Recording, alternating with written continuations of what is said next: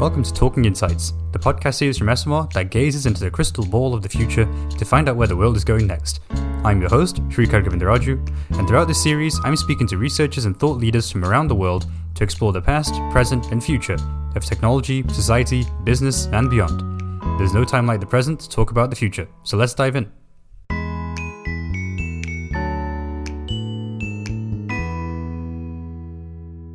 Technology is evolving fast, and nowhere is this more evident than in China. Although Western media coverage of China and technology tends to focus on the government, a new wave of Chinese companies and startups are driving the development of pivotal new tools such as blockchain, cryptocurrency, and fintech. As the rest of the world starts to play catch up to China, what insights can we gain from their fast growing market that can help developers elsewhere? How are the Chinese public utilizing technology in their day to day lives? And how is China driving its national development through technology?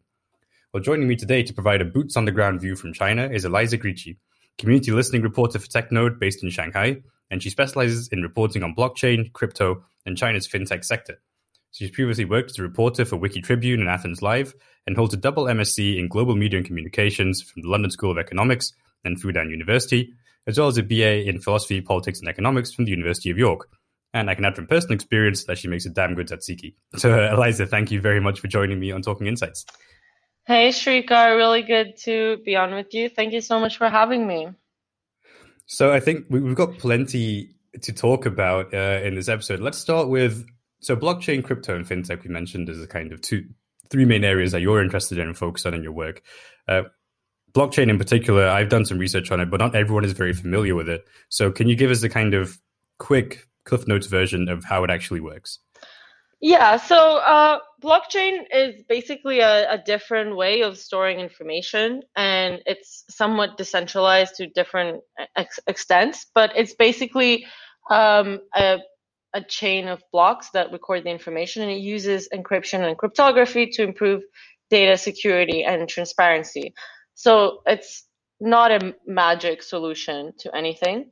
Um, and it's it's not necessarily tied to cryptocurrencies, although it's the the ledger that cryptocurrencies are are, are built on. Um, mm. But yeah, it, it, has a lot of applications, like anything from um, you know cryptocurrencies, like how does a bank keep track of your money, um, to you as a company, how do you keep track of uh, all your employees and where they're traveling this this month, right? So it's it's it's a it's a it's a multi-purpose key, I would say. Yeah. Mm-hmm. Yeah, I remember reading, you know, sometime when I was doing my, my own master thesis looking at blockchain, uh, you know, the, the original white paper by Satoshi Nakamoto, and that's kind of the under, well, the pseudonym, uh, and which is like the underpinning for Bitcoin and everything that came afterwards. But as you mentioned, there are more modern uses for companies of things. Things that I've come across are, you know, keeping track of shipping ledgers, uh, you know, when you're transporting goods by sea. Um, I think banks or, you know, keeping track of ID documents for human rights uh, refugees. Uh, and what are some of the uses of blockchain that you're seeing emerging in China that's perhaps more day to day or you know used um, even by the government as well? So uh, one big area is as uh, supply chain traceability, uh, with a particular focus on food. So, mm-hmm. for example, Walmart and IBM are have worked on a, a traceability platform where you can scan a code on your food and then you can see where it came from and what factory did it come from and who transported it and so on and so forth. Um, a, a, lot of like cross-border trade things going on recently. Um, mm-hmm. and a lot of enterprise applications. So as i was saying like keeping track of your employees. You can also just use it from a very boring and unsexy perspective of changing your databases in a way that yeah. allows like different departments to to have access to all this data and this data to be easily transferable and more transparently kept and more securely kept. Um, with regards to government applications, um, there's there's a there's a really big push from mm. various governments around China um, the biggest one, the, mo- the most comp- comprehensive plan I've seen would be from the the local government of Beijing, so not the central government, the city government. Yeah. And they have like a list of 12 areas where they want to use blockchain, and a lot of it is for customs and cross border transactions and trade, but also like what they call e-governance. So marriage certificates. So you put your marriage mm-hmm. certificate on the blockchain, and then that's more easy to find for other people. Um, what else? A lot of like financial applications, real estate. So keeping track of who owns what. Mm-hmm. Um, so yeah, I mean they they are now in the process of I think rolling it out rolling it out to pretty much every aspect of government that you can imagine. yeah. Well, it's interesting, you know, looking at China in that this kind of discussion around blockchain being used for, you know, land registries. It's something that has been in the discussion. It's been in the space for a while, but I don't think any countries have really taken that step of pushing forward and doing it. And you think perhaps is that's what sets China apart right now? Is it's not just a discussion around oh let's think about doing this, but there's a real drive to actually get it implemented and get it, you know, in daily use. Yeah, definitely. I mean, um, you know, since Satoshi's paper and the advent of Bitcoin, the Bitcoin becoming like worth twenty thousand dollars or whatever it is, right? Um, there's been yeah. a lot of talk about the the magic of blockchain and that we can do everything, but not so much implementation. Although I would say that around the world it has entered the mainstream in the last year. Um, but I think China China is really, really good at rolling out technology and it's really good at experimenting with technology. And I think that's something that's not very well understood outside China. Mm-hmm. So, what the central government does is they say, oh, we want to develop this technology, in this case, blockchain. So, last year, uh, Xi Jinping made a speech in October, uh, end of October, so almost one year from today. Um, and he said we want to develop blockchain and so all the local governments hear this and they want their city or their province to be the best they want their province to be the best blockchain developer in the eyes of the central government because the officials yeah. themselves want to um, you know get kudos for their work and so they start racing at this and they think, okay, what can we do? What can we do? So we can make a technology park and we can give incentives like tax breaks and free rent and free offices to companies. We can make um, blockchain companies. We can make, um, um, what else do they do? We can um, give, make like training academies. We can partner with innovative companies to build training centers for engineers. We can tell our universities to set up blockchain labs. So they, they think of all these different ways to develop this technology. And then they pick a lot of different companies and they sort of court them um, to convince them that you want to mm-hmm. work with us, right? You want to work with the Shanghai government to do this. Or it's actually like even more micro than that. So I know that in Shanghai, um, there's like three different district governments so this would be like the equivalent of like Hackney versus the City of London versus um, yeah. Islington that are courting like different experts and companies to become part of their like blockchain development programs. And so then you have all these local governments partnering with private companies and throwing a lot of money in, um, which of course creates a lot of growth and a lot of buzz and a lot of random products and a lot of applications in government services or I don't know, like the metro um, and a lot of that is going to end up being a total waste of money because, mm-hmm. you know, maybe those people don't really know what they're doing, but some of them will end up being great. And then someone at the higher levels of the government is maybe going to see that and they're going to start to take it nationwide or it might not even have to do with like the government at all maybe the company that worked with this district government to make this um, real estate registry thing, then it becomes so successful that they get other clients and they they get more clients and their company grows um, organically through market forces. So this this is really how um, tech. This is a very like you know high level view of how tech becomes popular, and you can see that with all sorts of things like um, agricultural technology. I'm a really big fan of, and a lot of the western provinces of China or rural China the local governments um, want to draw companies to revitalize uh, rural areas. So they're doing the same yeah. thing with like drones or IoT for agriculture. Um, so yeah, it's it's it's really fascinating and it moves really fast. And it's very also it's you know it's very hard to know which one of these things are going to be successful. And it's like a situation where there's so many people trying to sell you on their idea all the time.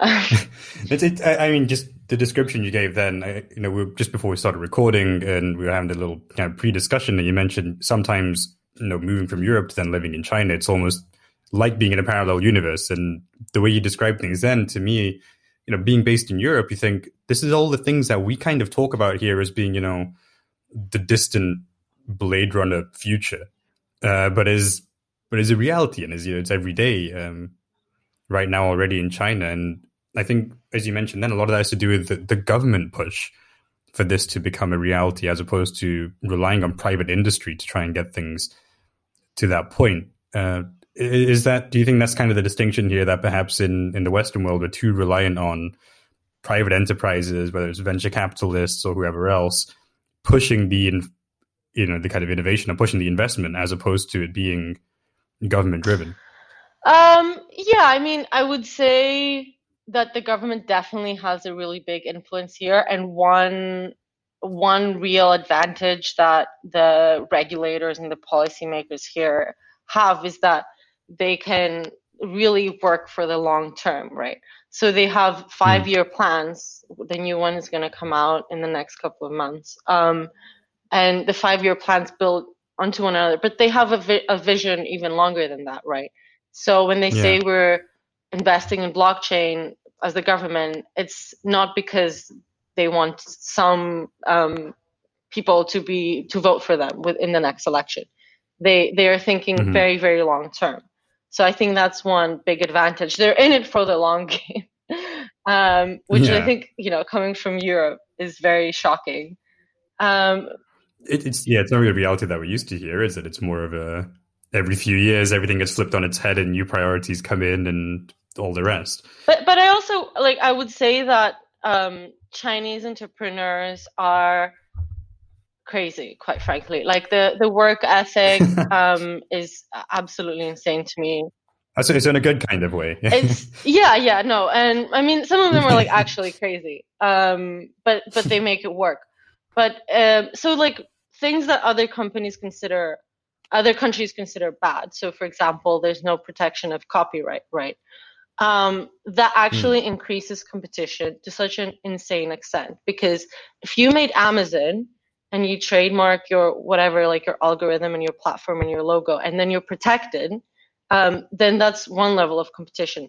If you make Amazon and as soon as it becomes popular, literally like 5,000 other companies just steal your code and they just, yeah, you know, throw more money at like making it work then the competition is just is, is just insane. And also it's also like the size of china like once you have a product working mm-hmm. in China, you're talking, you know, 1.4 billion people, which is not what it's more than the combined population of Europe and the US. So it's, I guess again on the competition front, it could perhaps be if you're big in one city in China, that's perhaps the equivalent of being huge in an entire country uh, over in Europe, right? Or being successful in, on a national level in Europe. So it's there's more there's, that room for competition and innovation, which perhaps we just don't have uh, in the West, or yeah, it, it's fascinating to kind of wrap your head around because you mentioned then you might have thousands of copycat companies, but then how do you get that one? You know, you take something like your Alibabas or Tencents of China. How do you get that one which really stands out and really kind of rises above the sea of competition? Um, yeah, I mean, I, I, I don't think there's like you know one recipe for that.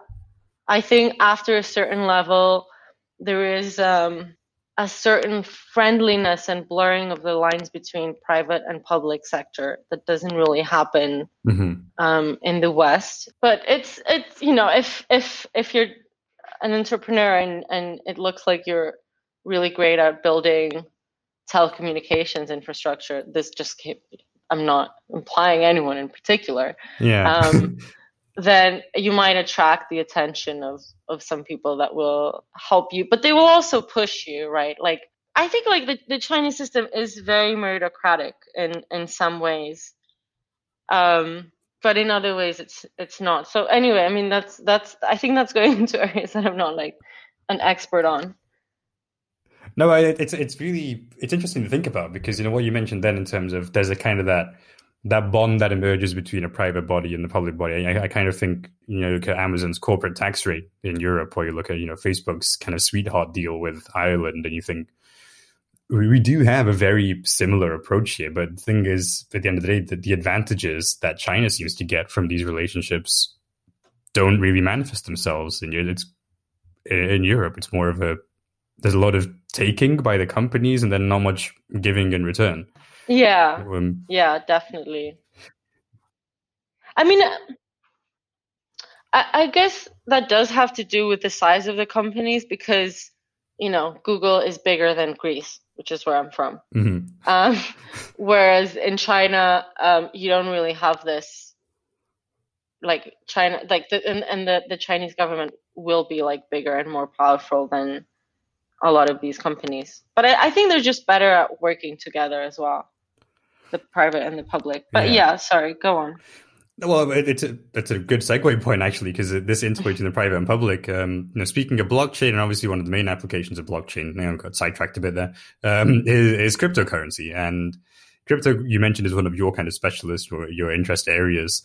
I'm curious, what is the perception of cryptocurrency in China versus here in the West? Whereas we've here, there's been a lot of I hesitate to say fear mongering, but it is in that vein of, oh, you know, cryptocurrency is what you use to buy drugs or hire hitmen on the dark web. And, you know, you have people like the CEO of JP Morgan calling it out as a scam or some kind of Ponzi scheme. How is cryptocurrency viewed in China when here in the West it's torn between a very niche hobby uh, or as, as like an investment or it's seen as just outright fraudulent?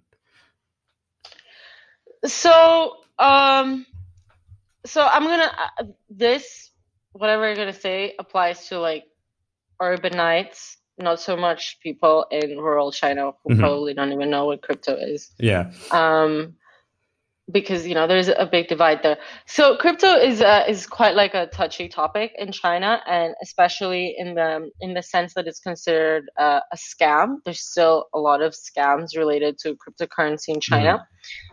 Um, and actually everywhere in the world. Yeah. and the, the, the government had and has still banished the major uh, Chinese exchanges like uh, Binance mm-hmm. um, back in 2017. Um, of course, people have like VPNs and they can s- still access access it. Uh, so yeah, I think I, I wouldn't say it's really mainstream um, at all, and I think in, that is in part because uh, the government didn't really like let it become yeah. um, mainstream. But at the same time, I think if you um, if you gave someone a crypto wallet in China, they'll probably um, understand it or like be more willing to use it. Um, just interfacing with the application because we are a lot more used to, uh, you know, Alipay and WeChat and, mm-hmm. and, and that kind of thing. Um, and then there is, of course, a crypto community, which is uh, extremely vibrant, and some of the world's most important cryptocurrency companies are, are, are based in China or are Chinese, but technically like headquartered in other places. Yeah. Yeah, I saw. Um, I think it was one of your articles actually uh, on TechNode talking about um, Ethereum and you know their kind of push into into China, and they were talking a lot about how there's a lot of talent there in terms of the developers and the community too, who can.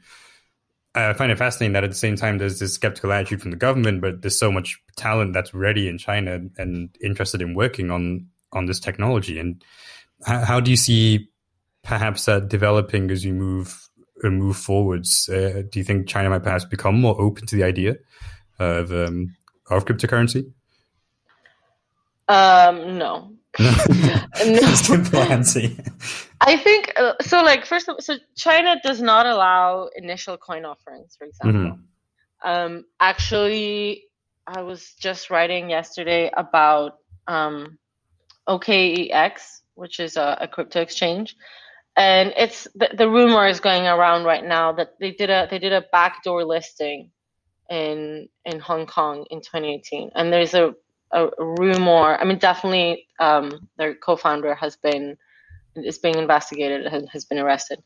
oh, okay. that's definitely true, but yeah, um, the, nobody really knows why. And the rumor is that it's because of this backdoor listing. So, uh, like the, the Chinese government is, I don't think is ever gonna like ICOs. Um, mm-hmm. and quite frankly, I agree with them.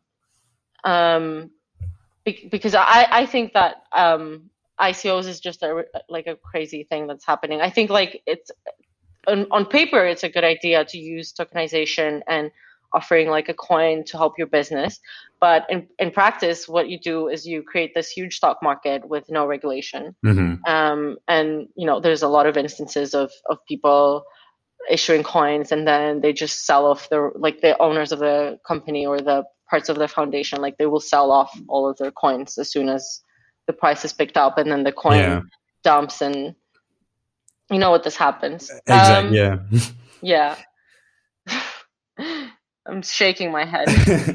well, because it makes you think of, you know, I'm just, I'm kind of thinking back to when I was doing company law back at university, and obviously there's there's all these laws around when you have a share offering, for example, in a in a conventional company, and what type of shares you can issue, how you can issue them, how they can be transferred, and tokenization just seems to be a way to sidestep all of that, uh, to to raise capital without any real oversight, and that leads to, as you mentioned, these instances where as soon as the value goes up, people sell and run and then that in turn feeds into this perception of uh, cryptocurrency as being uh, well shady, for lack of a better word, or uh, you know untrustworthy.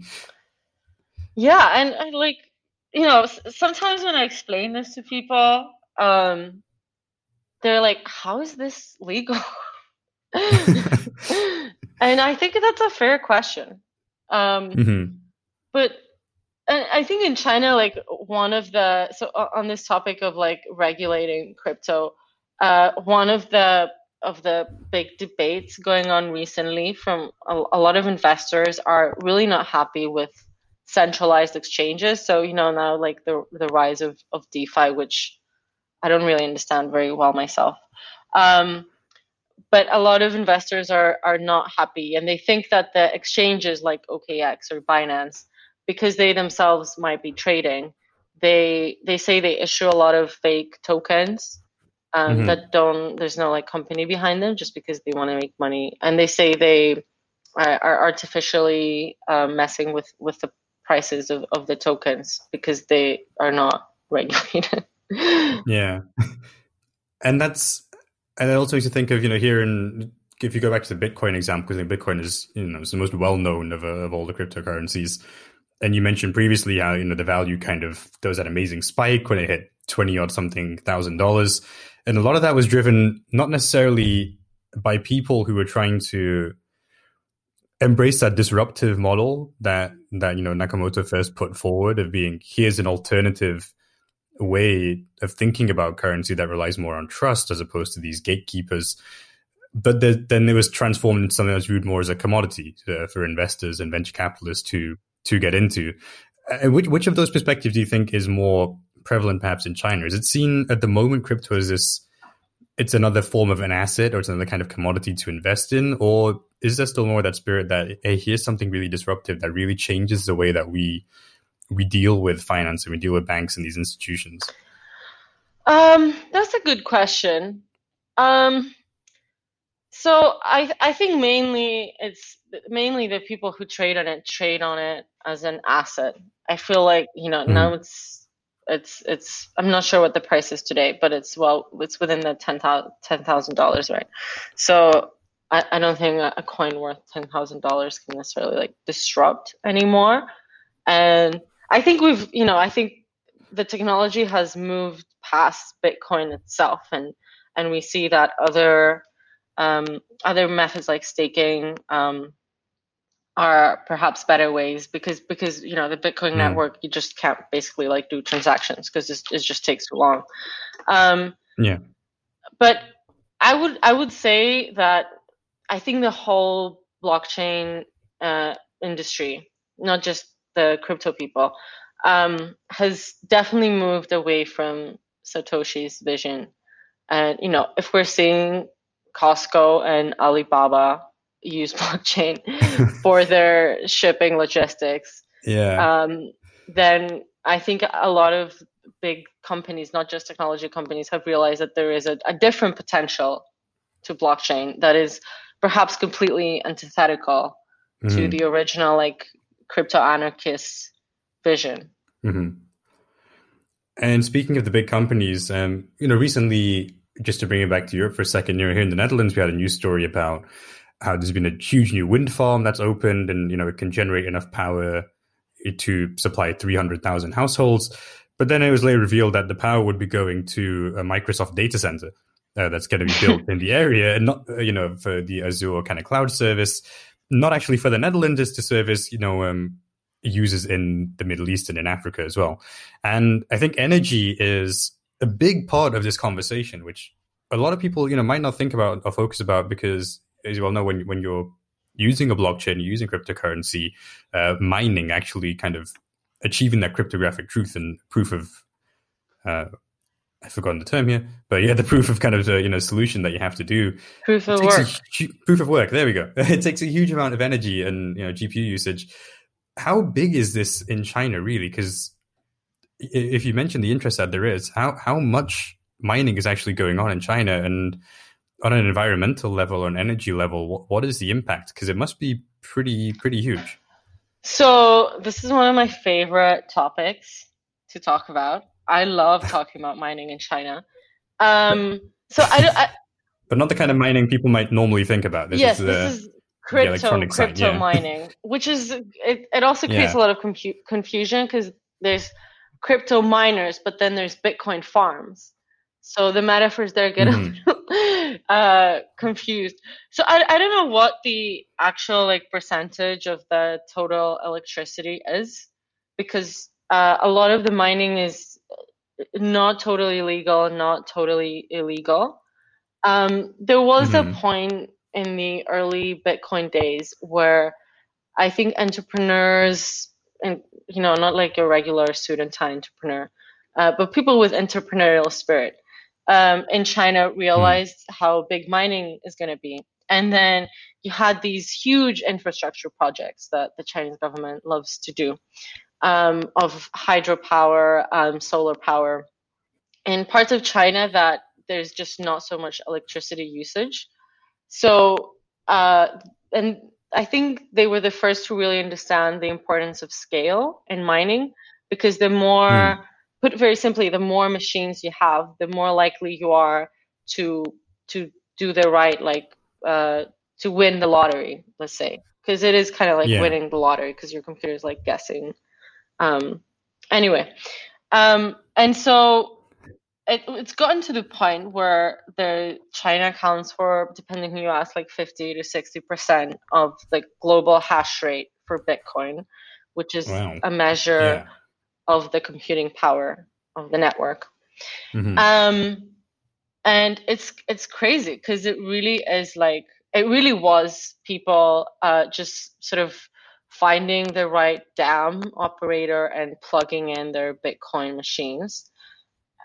And yeah. that has become very professionalized. Like now, the latest mining machines cost twenty thousand each, and you need like a lot of them to to to, ha- to mm-hmm. run a sustainable business.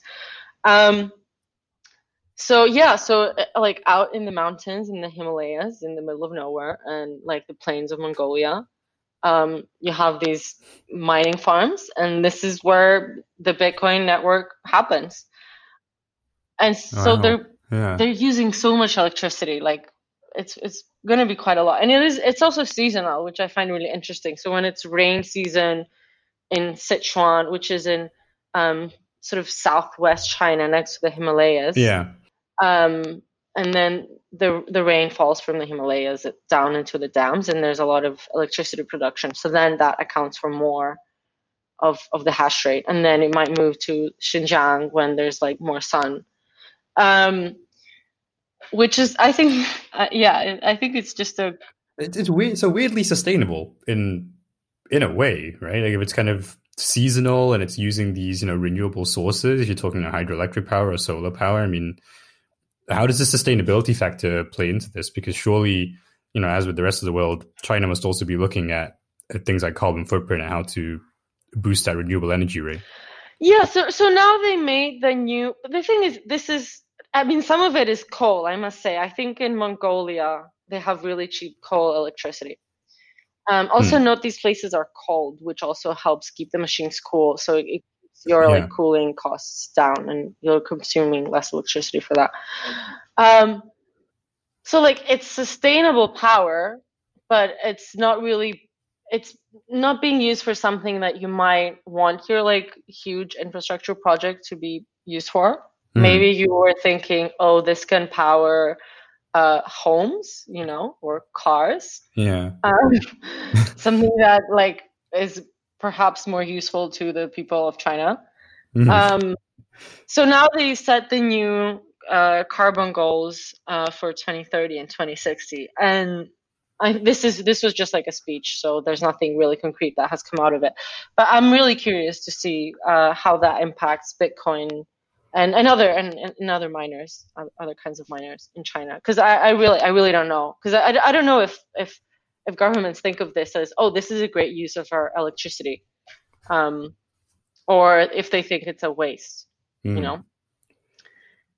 Well, let's and then let's say if we draw a parallel perhaps between that kind of data center use case in the Netherlands and you know in China as well. I mean, do you have a similar situation developing in China with you know data centers in particular now taking up more of not just the electricity but kind of land usage and is there requirements in China as there are we've seen in India with their new data protection law to have you know servers built in India if they're going to use the data of Indian citizens? Is there a similar approach in China where the you know companies that are international are having to build data centers in China to, serve the needs of the local population? Yes. Um, the China was um, China started sort of having piecemeal regulation about this around 2006, and then it kept going until 2017, where they released their landmark cybersecurity law. That's how I write it in my articles. And there they have very strict data localization requirements.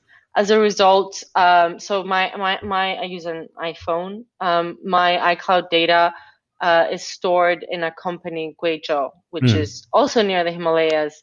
They have these big caves, and so Apple has had joint venture with a local company, and they're they're they've built some data centers in the caves. Also, by the way, a lot of these mining companies call themselves data centers. Ah, okay. And and and there was like in Sichuan, which is near the Himalayas, with the big hydropower dams there's a, there was a new policy to sort of bring companies in, and they, they want to make like hydropower parks. So create a tech park um, next to the dam hmm. so that there's like no wasted electricity. And everyone was looking out if there was going to be some mining companies which call themselves data center operators. And there, there were some. So that's like kind of good signs from at least that particular province that um, they will like they are looking at mining as a as a as an industry worth supporting. Um, but yeah, China data localization a lot, like hmm. so much. Um, it's uh, uh, like a very pretty strict framework. Um, the so there's they say that any data related to national security, um, uh, they call, they have this category called critical uh, infrastructure operators, which includes like finance, transport infrastructure, military infrastructure. Um, and then also they consider critical data any data that is has to do with more than 500,000 people. Mm-hmm. Um, and all of that, you're not really supposed to move outside China. Um, now, what's really interesting is that whilst India and Indonesia and um, Nigeria and other countries and the EU with Schrems II, um, whilst all these countries are moving towards data localization, China very recently um, wants to move away from it. So they're okay. Ex- well, not not like exactly. So they're experimenting with uh, in the free trade zones. So in Hainan, Shanghai, maybe Beijing, but we don't know. Mm-hmm but in, definitely in, in Hainan and Shanghai, um, the free trade zone plans include um, provisions of we're going to make it easier for companies to move their data abroad to presumably enable like cross-border trade of data. And also in their latest data security law they said that maybe local governments can have a little bit more responsibility to judge each each uh, company's like um, data flow. So if you know if I'm a company in Shanghai and I tell the government that I want to move um, my data on transport to the UK bus maker because I want mm-hmm. them to to TFL right because I want them to help yeah, yeah. me like build a system of of of creating bus lines or whatever. Um, then the Shanghai government would have like more freedom to decide that without going to the Ministry of Information Security. There's like 11 ministries hmm. involved in in approving cross-border data flows. So it's got a healthy layer of bureaucracy just to make sure that no one is abusing the system. yeah, yeah. I mean, they they so uh, on the draft security law was really interesting because you know China had a very strict data policy for national security starting in 2017 and even before that and they were they were very clear that um, you know data is an important resource that we need to keep in our country because mm-hmm. we want to have um, a sort of competitive advantage. And now they're moving more I, I think again I don't, I don't really know what like is going on in, in, in the minds of the people that make these policy documents. Um, but the way I see it and other analysts have seen it is that they see it more like oil. And so they want to create a good framework of how do you trade that and how do you also they include provisions that say if a country doesn't share their data with us yeah. so the eu which will presumably not share data with china because they don't have good privacy protection so under like gdpr adequacy um, provisions they can't share data um, then China is like, oh, so we we're not going to share our data with you.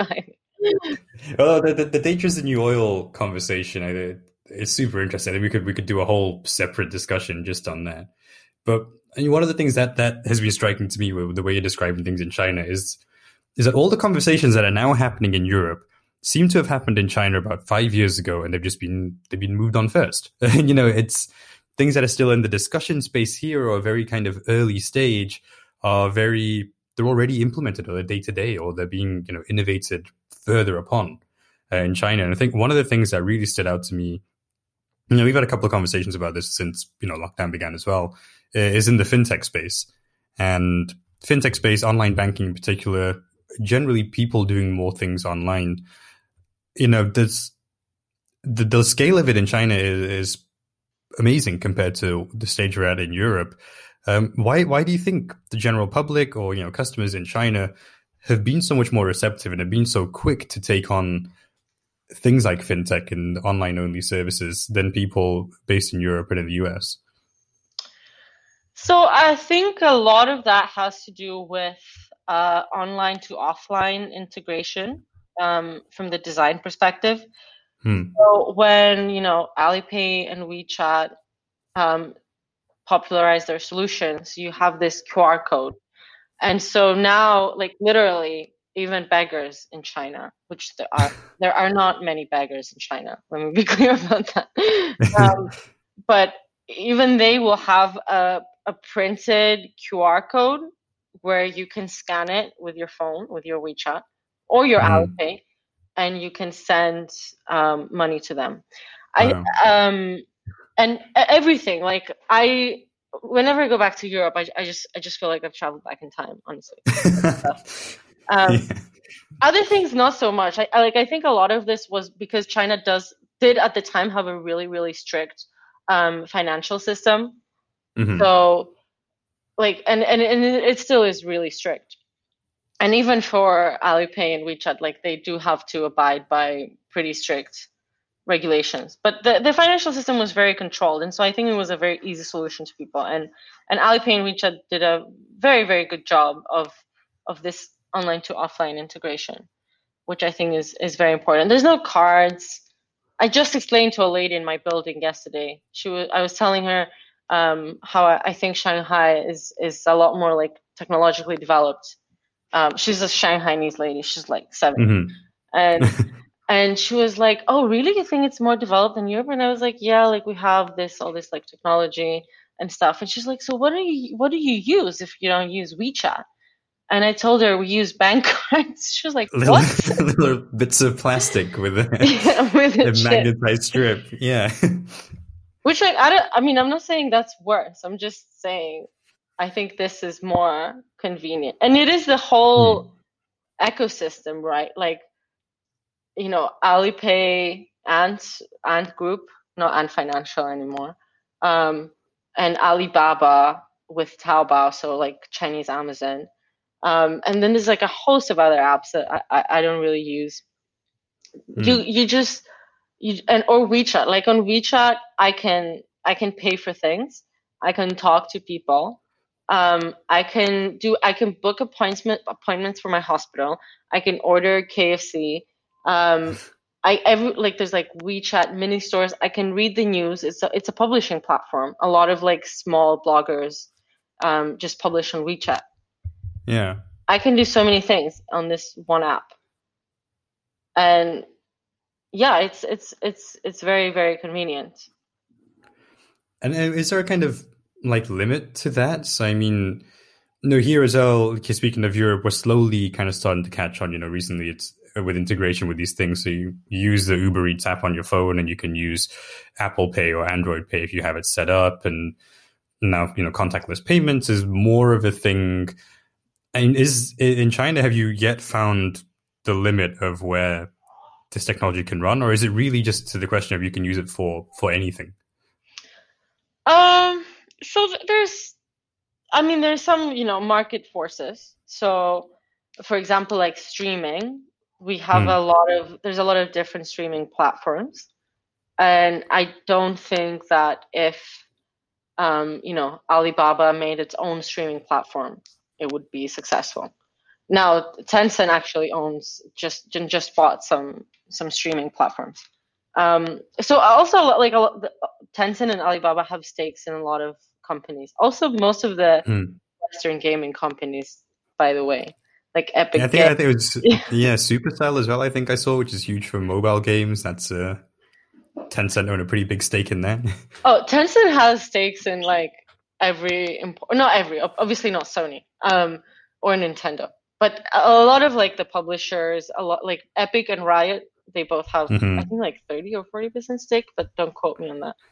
Um, so there's market forces, then there's regulatory things. So like with fintech, um, so Ant Group uh, and and WeChat Bank they also have um, kind of lending services, but. Hmm. Or um, in investment advice, but this is not the way your bank would be able to do it and I think um, I actually don't know. Maybe you can tell me like what fintech operators can do in Europe. But um, so like with investment, they cannot um, formally they cannot like advise you on which funds to buy exactly. Um, they they can give you data, but they can't. They can advise you, but they can't like sell it to you.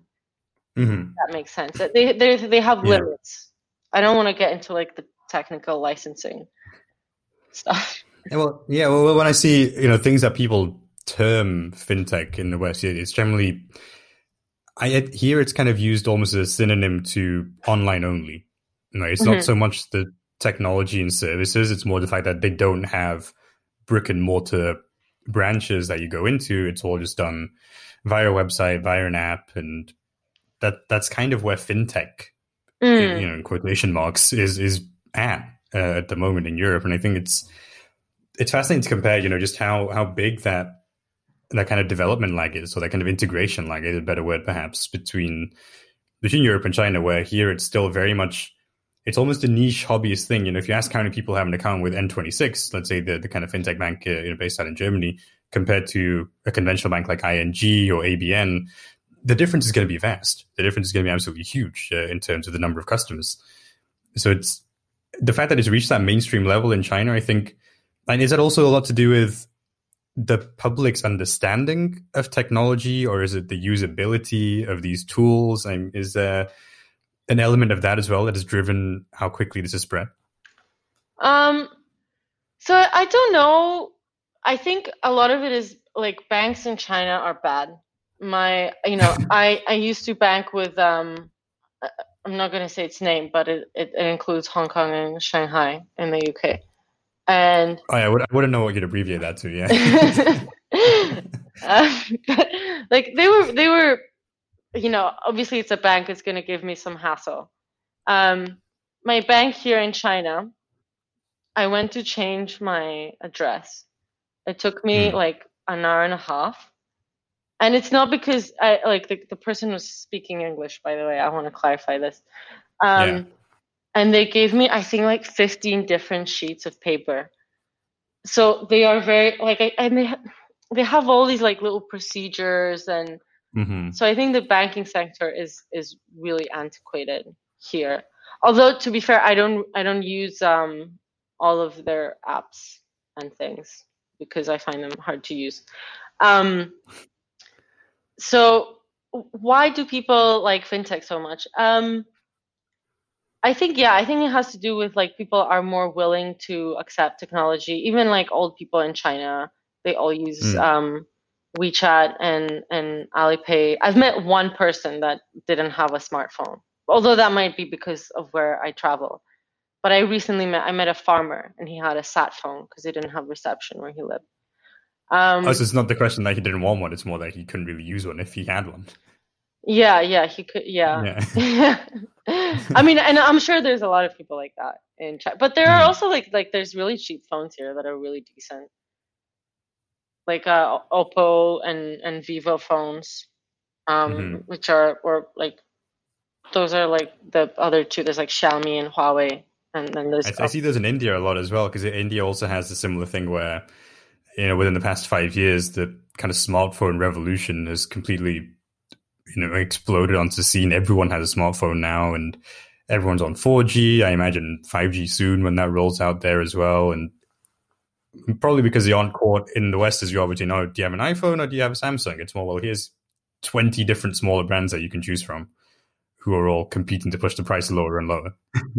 yeah, exactly. And and also here, by the way, we have really good connectivity in gen. Like I have full four bars 4G, and I haven't tried the their 5G, but I'm sh- I'm pretty sure I would have pretty good 5G as well if mm-hmm. I if I invested in that. I have I have that in the metro, in the in the in the train as it's moving. Yeah.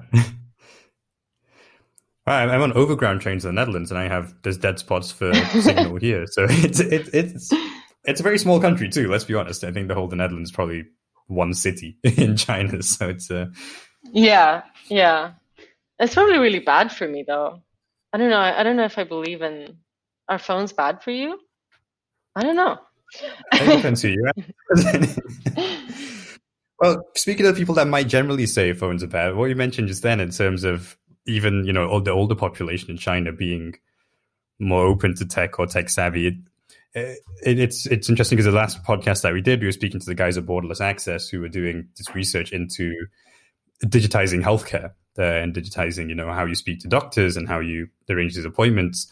And one of the things that they mentioned is that obviously uptake is lower you know, places where you have an older population or in places where people are more set in their ways in terms of how to do things. And funnily enough, their research pointed to most of those places being in the West. So countries such as Indonesia and uh, India and Nigeria, you know, you're looking at Africa and the East, they were much more likely to take on these digital solutions than people based in Germany or in the USA who were very reluctant uh, to do things. And I'm curious to get your take because, you know, they gave me the perspective from Germany and India. From the view in China, why, why is that, you know, people are much more inclined to take up these tech driven solutions? And I think one of the factors they mentioned was obviously the privacy angle, which in the EU is obviously a huge conversation. Is it as much of a public conversation in China, are people as kind of open to discuss or question, you know, what's happening with their personal data? Uh, not so much. But then again, the EU is, you know, definitely at the, I would say, at the top of the conversation, right? And people are really talking about it a lot. Um, I mean, in, in China, like pu- public conversation is is different, and like what you would talk about mm. with your friends is a little different. Um, but there's definitely like there there is um, you know like scholars professors who write about this um, are actively like pushing for privacy protection and so on and so forth i think your I mean, the the best and the worst thing about the technology in China is that it is a trance, and hmm. you know that sort of dystopian model of everyone is on their phone and they're just looking at videos and have no idea what's going on around them. yeah.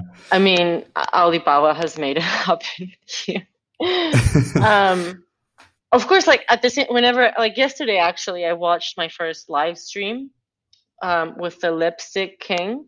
We're gonna make a video about it.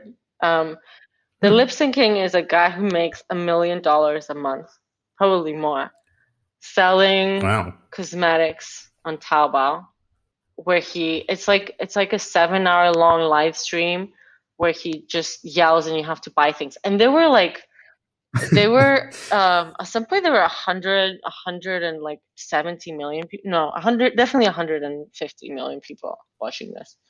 wow. And okay, so I just wanted double the population of the United Kingdom on on one live stream. Yeah, just this guy, like, um, and I wanted to get some hand cream, and surprise, surprise, I didn't. Um, but you know, it it is very good. It's and you know, the, I think like TikTok has been a really good example of that. Like we have there's yeah. there's a lot of in China we call it Douyin. There's uh, there's a few platforms like that. Um, and they are very addictive. I mean, I, I don't really. There's another one that I like more because it has more like rural content, and I really like mm-hmm. watching people like cook food in the countryside and things like that. Um, but TikTok itself, I, I don't really, fo- I don't, I don't have it, and I don't really follow it, other than obviously like the political perspective. Mm-hmm. Um, but yeah, it's just, it's just, it's just too good. Um, for our own good. And like it, like even the Taobao homepage, I just, I just, I have a hard time not being on Taobao a lot. It's also because obviously like a, a lot, like Twitter and Instagram and my other drugs, I have to use VPN for. So that kind of gets in the way of the, the, the quick hit convenience of it.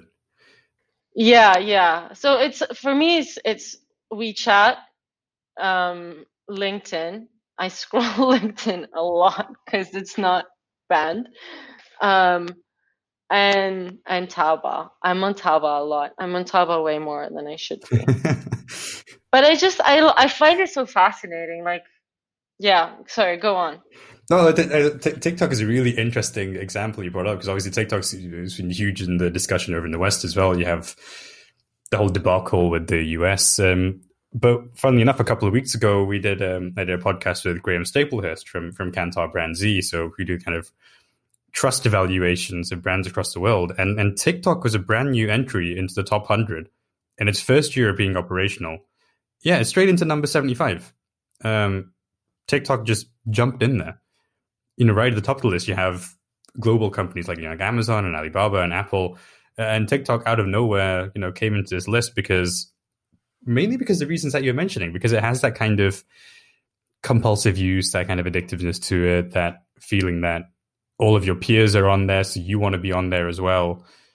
And it really bypassed this whole privacy conversation because it was people like, well, it's fun and I want to use it. So it's who cares about the rest uh, in a way. And do you, do you see, is, is that perhaps a common thread with some of these apps that you're seeing and that, that you're using, you know, personally?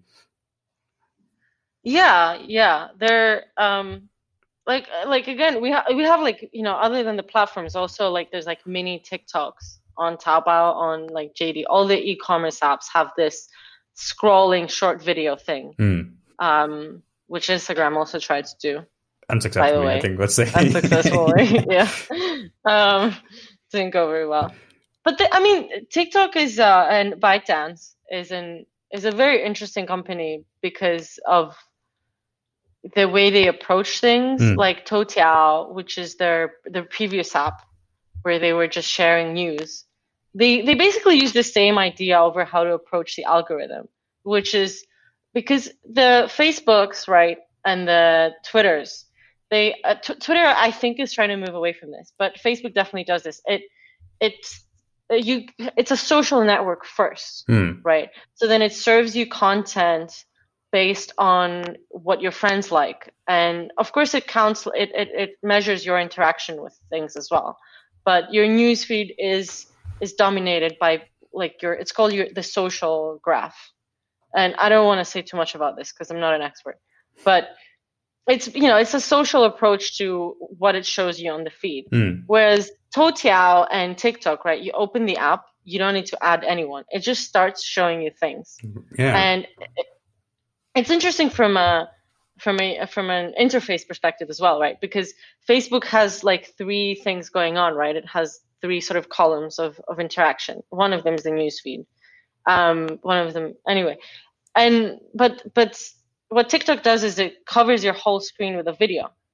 And then it's just it just starts showing you things and it measures everything you're doing. Yeah, and how it's long just it makes it thing or yeah. Yeah. And it, it makes it it's it's makes it easy for the algorithm to know what you're looking at. Because you're looking at this video so if you scroll in one second it knows that this video doesn't interest you whereas facebook the algorithm will won't, won't know if you stayed on this particular part of the page because you were looking at like the news feed versus like an ad on the side versus the chat with your friend right so the tiktok is designed and, and i think toutiao to an extent to for the algorithm to see very well what you want to do.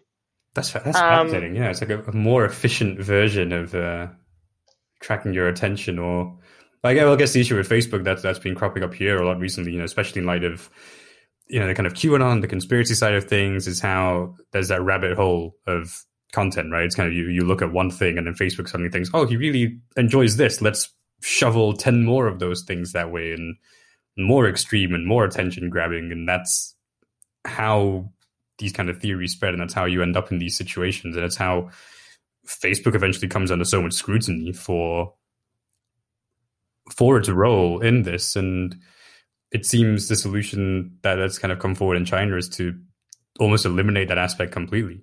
Yeah, I mean, and I, I think also TikTok does more experimentation, so it avoids these um, pigeonholes, right? Because what what YouTube does Hmm. is, um, first of all, it allows for way longer content, which allows for more insane people to talk for longer. Um, and so and secondly like it just it keeps showing you the same thing again and again. Like i have not followed anyone sorry subscribed to any new channels on my youtube for like two years and i keep seeing the same stuff. Hmm. the same channels the same whereas i think i think tiktok experiments more because it wants to keep you hooked and it wants to keep you interested. So it avoids Mhm. these these loops. Um also it's very interesting. There's a, there's a, a really good book that i recommend for and probably anyone who's interested in this on already knows that already knows this um kai fu lee's book on it's called ai superpowers i don't know it's really good Ah, yeah, I've come across it. Yeah, so Kai Fu Lee uh, was the guy who brought like Microsoft to China. Um, he's a really important guy in, in Chinese technology. Um, and he talks a lot about the birth of a lot of these apps. And one of the things that it talks about like the, the interface a lot and the, the user, the UI and the UX. And it talks about how like the apps in China are designed more for Chinese people basically because I think it has to do with how they read um, and the sort of uh, logographic system of, of language that, that they use. Um, and so when they started designing these apps, they notice, for example, that Chinese people will want will scan the whole page um, of the results before they click on one, and that their their eye movements they they put eye trackers on people as they were interfacing with phones. Their eye movements were all over the place, Mhm. and that's why now like our the Amazon gives you a list, whereas Taobao it gives you like little bits and bobs, right? Hmm. Or also like um, Chinese people. Um, this is one of the reasons why Google couldn't really work in China because Google, when you click on something, yeah, it doesn't change. It, it just goes into that page, right? But Chinese people, they want to, as Kai Fu Lee says, shop for information. So they want. So what Baidu did is when you click on one of the mm-hmm. results, it opens it in a new tab. So then you can very easily go back to the first one and compare between lots of them. it's it's little differences, right? Kind of little things that you don't you wouldn't think about on a surface level, but then it it makes a lot of sense uh, when it now that we've, we've come to that point where there's conversations, mainstream conversations being had in the West about how companies such as, you know, whether it's Google or Facebook or Apple or Amazon have all been using these tricks to manipulate our behavior or using these tricks to manipulate, you know, consumer psychology. And yeah, you, you realize how small a change can suddenly yeah completely flip the way someone interacts with your service. Yeah, it's it's and I'm, I think the best thing would be to use this to do good things. Um, mm. But of course, no one really wants to design an app that you naturally interact with 15 minutes and then it reinvigorates your passion for life and then you turn off your phone and, and you go hiking, right? Like no one wants to do that. Like the final app. yeah. But there, there is, yeah, I mean, I, I think there is a lot of potential in, in technology and I would really like this kind of design thinking to be implemented on other things. But I don't I don't make these systems, so. well, I'm curious to also see. Uh, see, you speak about these big tech firms, especially the ones that are based out in the West, and you know, recently you've probably seen on the news they were all dragged in front of the U.S. Senate for these hearings on if it's time to you know break up monopolies, and the the regulatory kind of net has been drawn is starting to draw closer. Uh, you know, in the West, uh, especially, and it, it feels a lot of punitive measures being taken against these companies, but not so much to kind of regulate future behavior and encourage that innovation. So uh, I'm interested to know, you know, from your perspective in China, what is it that the government's doing there in, in the kind of regulatory space to not just constrain companies, but actually push that innovation as well? Like, is there anything that they're doing differently in China compared to the way it's been handled here? So, I mean, it's different because in, in China, there is a lot more protectionism, right, and and internal competition. Hmm. So one of the big things that they do is they sh- shut off China from the rest of the world, and they allow their own companies to develop, like data localization, right? So like yeah, data is is more available to Chinese companies as opposed to other companies. Um, but but I think this goes back to our original um, discussion and it's it's that you know china is not just about regulation and chinese regulation for a lot of things is is really strict. But for but the the government does other things as well. It's also kind of like a private enterprise as mm. well. So it, it it can back certain certain companies right as as opposed to others and it can conduct all of these experiments. So i think the their model is you know regulate on one side but experiment on the other side and and and do support some companies. So i feel that's i mean you know what's your take on this? From from obviously within a, the tech context you do a lot more kind of research and looking into this. And is that what's lacking in in europe and the us to to try and close that gap? Is it more we're so fixated here at the moment on kind of punishing the companies that do something wrong as opposed to encouraging that next generation to to innovate and kind of look beyond yeah, I mean, I'm very I'm very concerned about Europe to be honest, because I don't I don't understand why there's not that there's not more innovation coming out of Europe, and I think I think perhaps it is this. Um, it's a, it's a lot of things, but I think one of those things is definitely that the government is either like they have no clue what's going on. um, you know, say GDPR, say um, I think like um, IT security is really interesting thing to look at because mm. there was like no laws coming out of the EU for so long, and um, and and that's why like for for telecommunications you have just so many different like systems around Europe, and there's like no homogeneity and and then they were like, oh my god, we got to do something about this because a certain other government started hating on a certain company, mm. right? Um, and so I think in, in Europe and the US, like the governments are really asleep at the wheel for a lot of things. Um, and that is because, you know, they, they're very busy with some other things. Um, like in Europe, we were talking about immigration for the longest time. Yeah.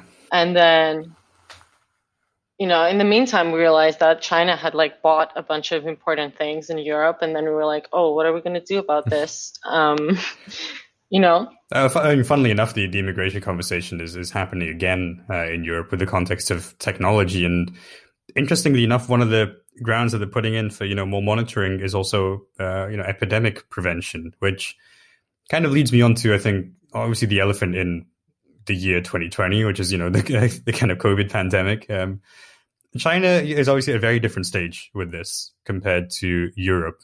And uh, what I'm curious, what role do you think technology has played in getting China to that point? Because in Europe, we've had a lot of controversies here in the Netherlands or whether it's in the UK in terms of you know test and trace apps and a lot of money poured into them for not very much in return.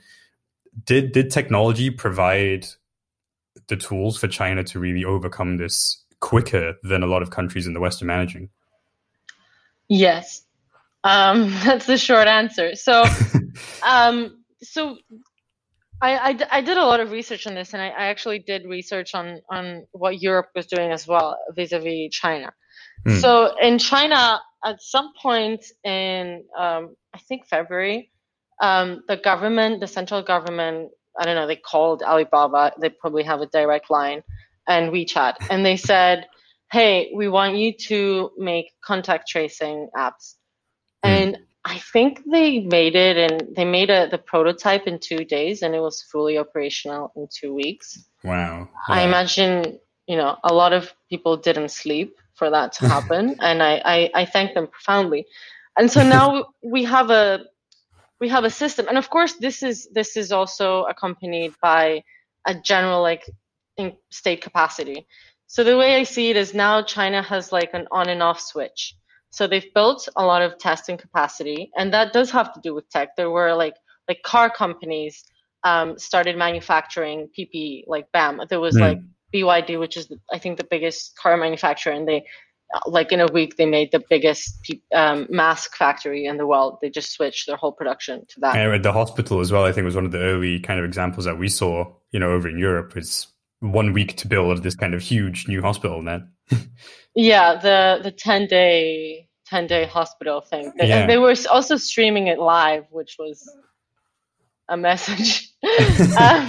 Um, um, but um so you know there were a lot of those things the lockdowns were intense because um, this is not tech related, but the the party has a lot of people like on staff hmm. um, mm. that they can mobilize very quickly. So every apartment building. So I live in a in a building which is part of three buildings, um, and say maybe like five thousand people live in these three buildings because they're okay, like yeah.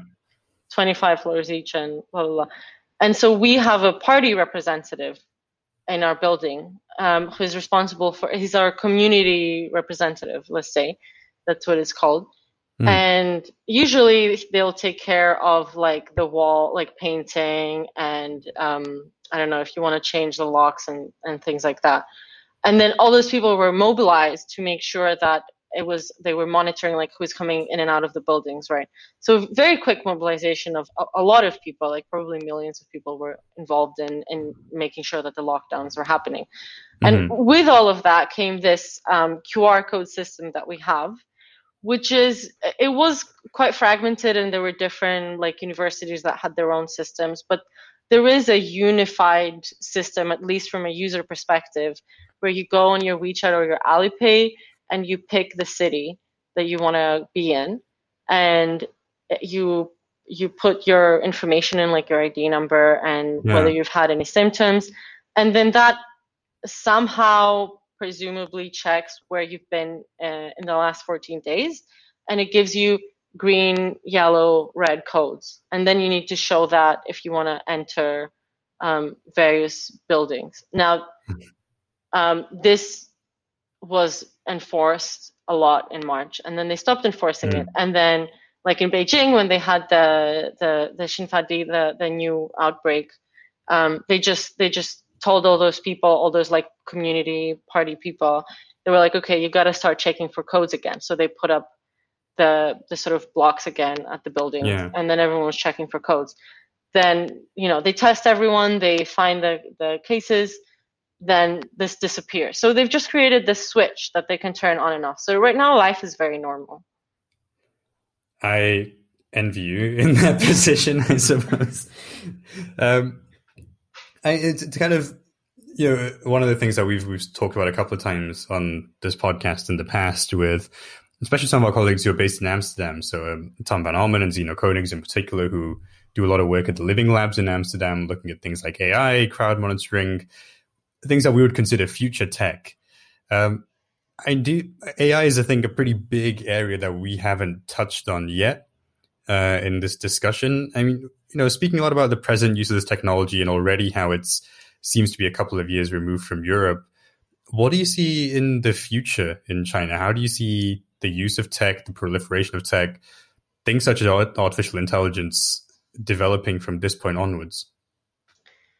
So, I you know China is already a very digitalized country, and I think it will be more digitalized. Mm. And all these apps are very important in in producing data about your habits and what you want and what you don't want.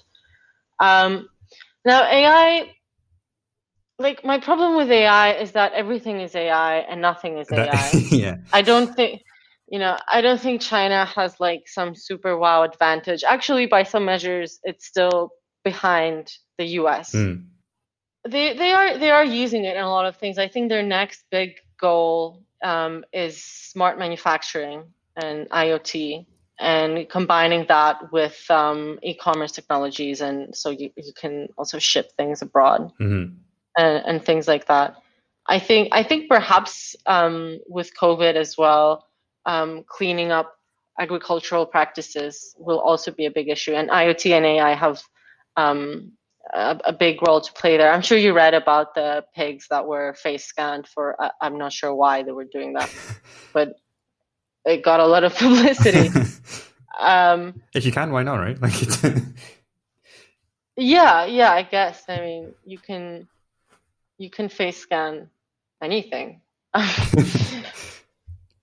Um, so uh, yeah, I think I think that's something China really needs to do. And then I'm I'm really excited to see um, what comes out with these five year plans mm. because I think that will be a big, big, big thing. And I really hope that we see a lot of things being used for um, sustainable purposes.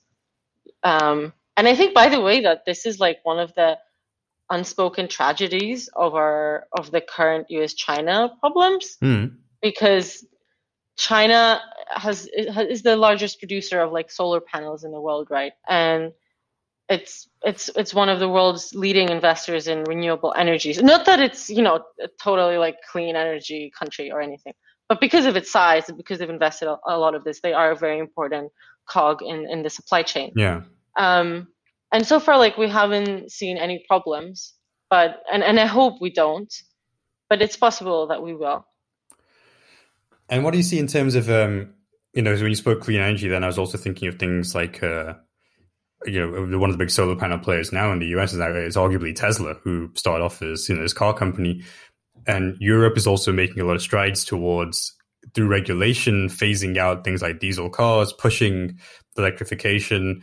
How do you see that movement progressing in China as well? Are we seeing, you know, the kind of car culture is on the decline? Are people looking for electric, looking for sustainable means of transport? So yeah, definitely. Um, so this this um, the car industry in China is, is very big and very important, and there are a lot of players. Um, some of them allegedly copy Tesla. Uh, definitely a lot of Tesla fans. Tesla is building its new gigafactory here in Shanghai. Mm-hmm. Um, but the the government was really giving a lot of subsidies, and there are a lot of electric cars in China, more than you would expect, at least in in big cities. Not so much yeah and smaller but really there are like the average like uber that i will get into is is probably electric and i know because i can hear it um oh not hear it rather right yeah not hear it yeah but I, I think like the don't quote me on that but i think the total is like 25% no no 25% of all um, new energy vehicles i think are hydrogen powered I, d- okay. I don't know what the percentage of the total is, but there are a lot. But the, the government was giving out a lot of subsidies for a very long time for electric vehicles. Um, and the, China really does have a car culture, like America type situation going on because it's very mm. big. Obviously not in like Shanghai. Um, but then when they tried this summer or spring to uh, reduce some of the subsidies, the market really slowed, presumably also because of COVID, and so they reintroduced them. So I mm-hmm. think from my like very outsider's perspective, because I, I don't really report on this, uh, and I don't drive um, here. Um, I think that that's like the big question still. Like, can the industry survive without um, government support? And there was also yeah. the case of NIO, which is uh, perhaps the most famous company, uh, which had to be bailed out because they almost went bankrupt. And they were bailed out by a local government. I want to say like Henan province, but I'm probably wrong. And they're the ones that build the insanely fast electric car, right? The kind of. Yeah, yeah, presumably. Yeah. Presumably. it's a familiar name. Yeah. NIO. Wow, I think yeah, I'm just thinking, you know, comparing the futures of, of Europe vis-a-vis technology and, and China with regards to technology, it feels like having two completely different conversations. And, you know, as someone who's, I guess, up until recently traveled between the two, uh, I guess my last question to you would be, what, what do you think it will take to get, you know, Europe in particular on that same playing field or on that same kind of level as China? Do, do you think there's a chance for us to kind of make up that gap? And yeah, what would it take? Um, what would it take? It would take um, it would take a really big restructuring of how people think, hmm. uh, both like just your average person and um, governments. Um, I I don't know if it's really possible to be honest with you. Not to say there are, you know, very talented engineers and very smart policymakers in Europe. Um, I just don't know if they can do what China does. Because China, like, if you want to, like, China is doing a whole thing. It's not just a tech thing. It's a mm-hmm. legal thing, and it's an economic thing, and it's a um, creating a system where like engineers are super valued, and and creating a system where, like, you know, you, you what Chinese kids go through, like to to go to university, is just absolutely insane. They go to school from like 6 a.m. till like 10 p.m. for two years. Mm-hmm. Um, so the, it's it's a it's an entire system that has created this, and I don't think I I don't think Europe can do this whole thing. I would I would flip the question and, and say that like the, the the tech industries that each region has are yeah. proportional to their values and so for me, um, I, like living in China, as excited I am, I am, you know, it doesn't necessarily like, and I'm, I'm very impressed on a daily basis, but it doesn't necessarily match with my like European preferences. Mm. I think like in China, there's like no unemployment benefits, basically. Right. So yeah. that means you gotta have a job so could you really do that in Europe to push people to go to work? And do you really want to do that in Europe? Yeah, I guess as you mentioned, then like does that kind of align with those those ideals or those uh, those values that you, that Europe has? Yeah, yeah. I mean, I love Europe. yeah, I and and I think like what's interesting is in Europe like there there is innovation. It's just more like niche Mm-hmm. Um, small, but there are like really important companies in in Europe. Um, you know, a lot of car companies in Germany. Um, there's um, like Imagination Technologies, which is like a, a semiconductor company in the UK.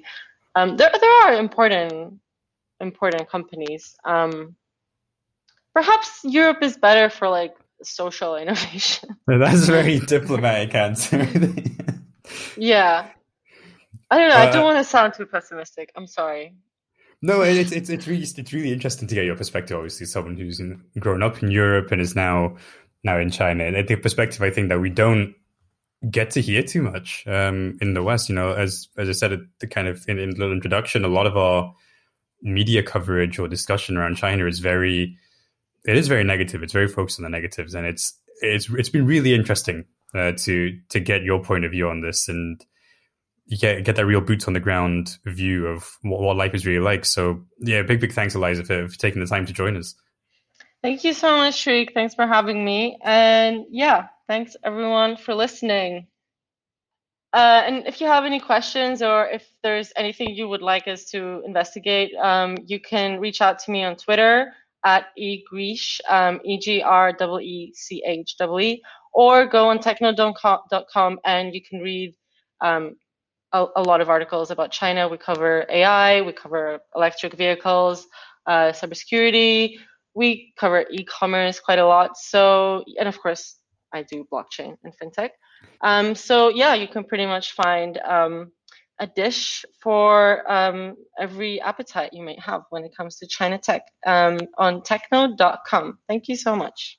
Yeah, we'll put a link in the episode description as well. Yeah, I think there's clearly there's plenty more to talk about. So I'd love to have you back on sometime as well to to do a bit of a follow up. Yeah, sure. Maybe next time we can pick a more focused topic because I think we're rambling a lot. I think that's what our listeners come back for. okay, rambling. I'm good. We'll, I'm good at that. We'll focus group that one. Great. Thank you so much, Shriek. Uh, and to all of our listeners, um, I, I, do hope you enjoyed the, the rambling discussion. Um, I hope you learned something new uh, as a result, and I do hope we've left you with some food for thought. Um, a big thanks once again to Eliza for taking the time. And of course, yeah, in the meantime, if you have any future ideas, you have questions to Eliza that we, um, we can share the next time we have her on, uh, do feel free to send them across to podcast at smr.org. You can now, of course, follow us on your podcast platform of choice. We are on Spotify, iTunes, TuneIn, many, many more. So whichever one takes your fancy. Um, yeah, please do stay safe, stay healthy, stay curious, and I do hope you'll join us again next time.